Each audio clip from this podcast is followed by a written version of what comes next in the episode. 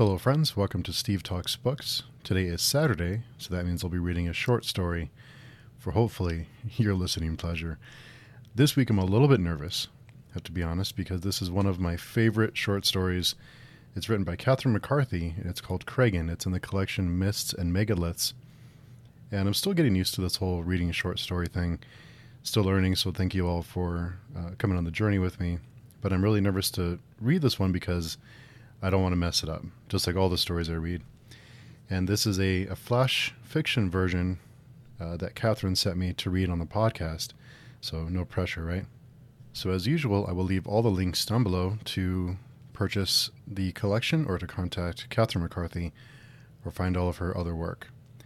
So this is Kragen by Catherine McCarthy. The death of the bird was an omen. Elan's labor had been long and hard. Home at last, and exhausted beyond belief, I flicked the light switch and stepped into the hall. Blood. Everywhere.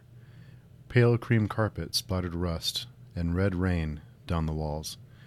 The house was a murder scene. Scattered feathers, and in the crib, a headless corpse of a nuthatch. As I whipped off the sheet, something scratched my thumb.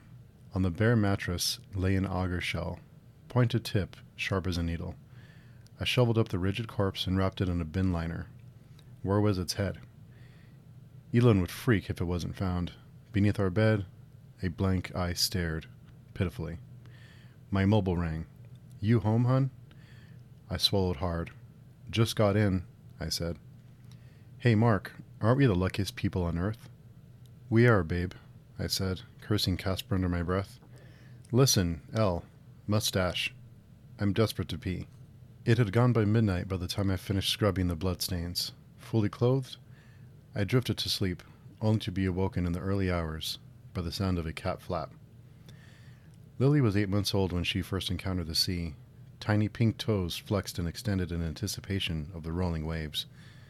My beautiful daughter, our miracle. She was inquisitive, fearless, and we fretted over her like a pair of adult goshawks. A photograph taken that day sits in the frame decorated by seashells. I love that photo, but I hate the frame. I want to smash the shells to dust. But Elon won't let me. Deep down, she blames me for what happened. By the age of two, Lily wore a halo of golden curls. She loved the beach and her magic jar filled with cockles and clams, winkles and whelks. She learned to count with those shells, sorted them, drew pictures. Wherever Lily went, a trail of shells followed.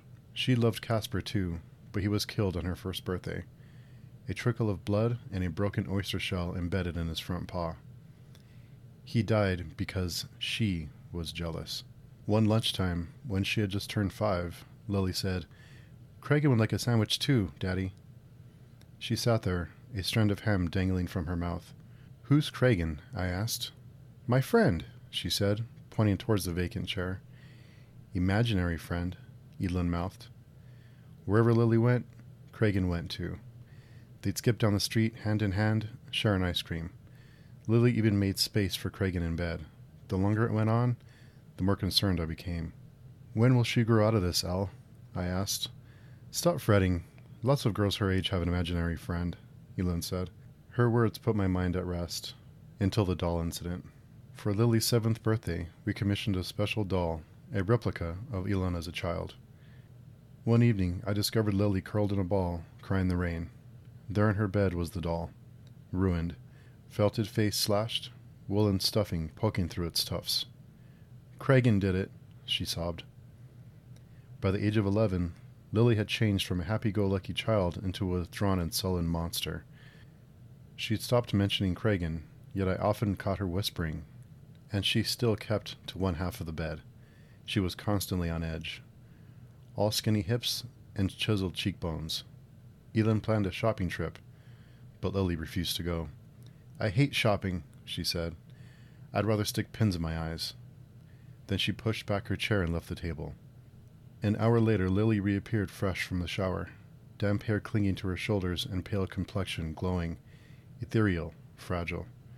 She sat on the sofa and huddled close to the arm. I watched Lily pretend to watch TV, expressionless, hardly blinking. Hey, kiddo, how about we scavenge the beach tomorrow? Okay, she said hesitantly. Before she went to bed, she planted a kiss, light as a feather, on my forehead. If I concentrate hard, I can still sense her lips. A distant scent of salty brine as she walked away, and on the seat of the sofa, a damp stain and a strand of seaweed. I'll never forget the expression on Lily's face as Elon said goodbye the following morning. I love you, Mum, she said, and I'm sorry. I'll bring you back a present, Elon said. I won't be needing anything, Lily answered. In retrospect, her words should have sounded a warning. After an hour or so scavenging in rock pools, we were exhausted. She sprawled on beach towels, face to the sun. Hey, kiddo, I said. Want to tell me what's been bothering you? She stiffened. I'm scared, Dad, she said. Scared of what, Lil? A moment's silence, then a whisper. Of her. And the scent of seaweed filled my head. I'll get ice cream, then we can talk, I said. And that was the last time I saw her. Almost. The vacant towel, and on the shoreline, two silhouettes wadding out to sea. They held hands. Waist deep, and the tips of Lily's long curls skimmed the surface of the water, stealing its shimmer. Bright red bathing suit, soaked to a bloody stain. Lily! But the winds and waves swallowed my voice. I wadded deeper, screaming her name. Kragen turned and grinned.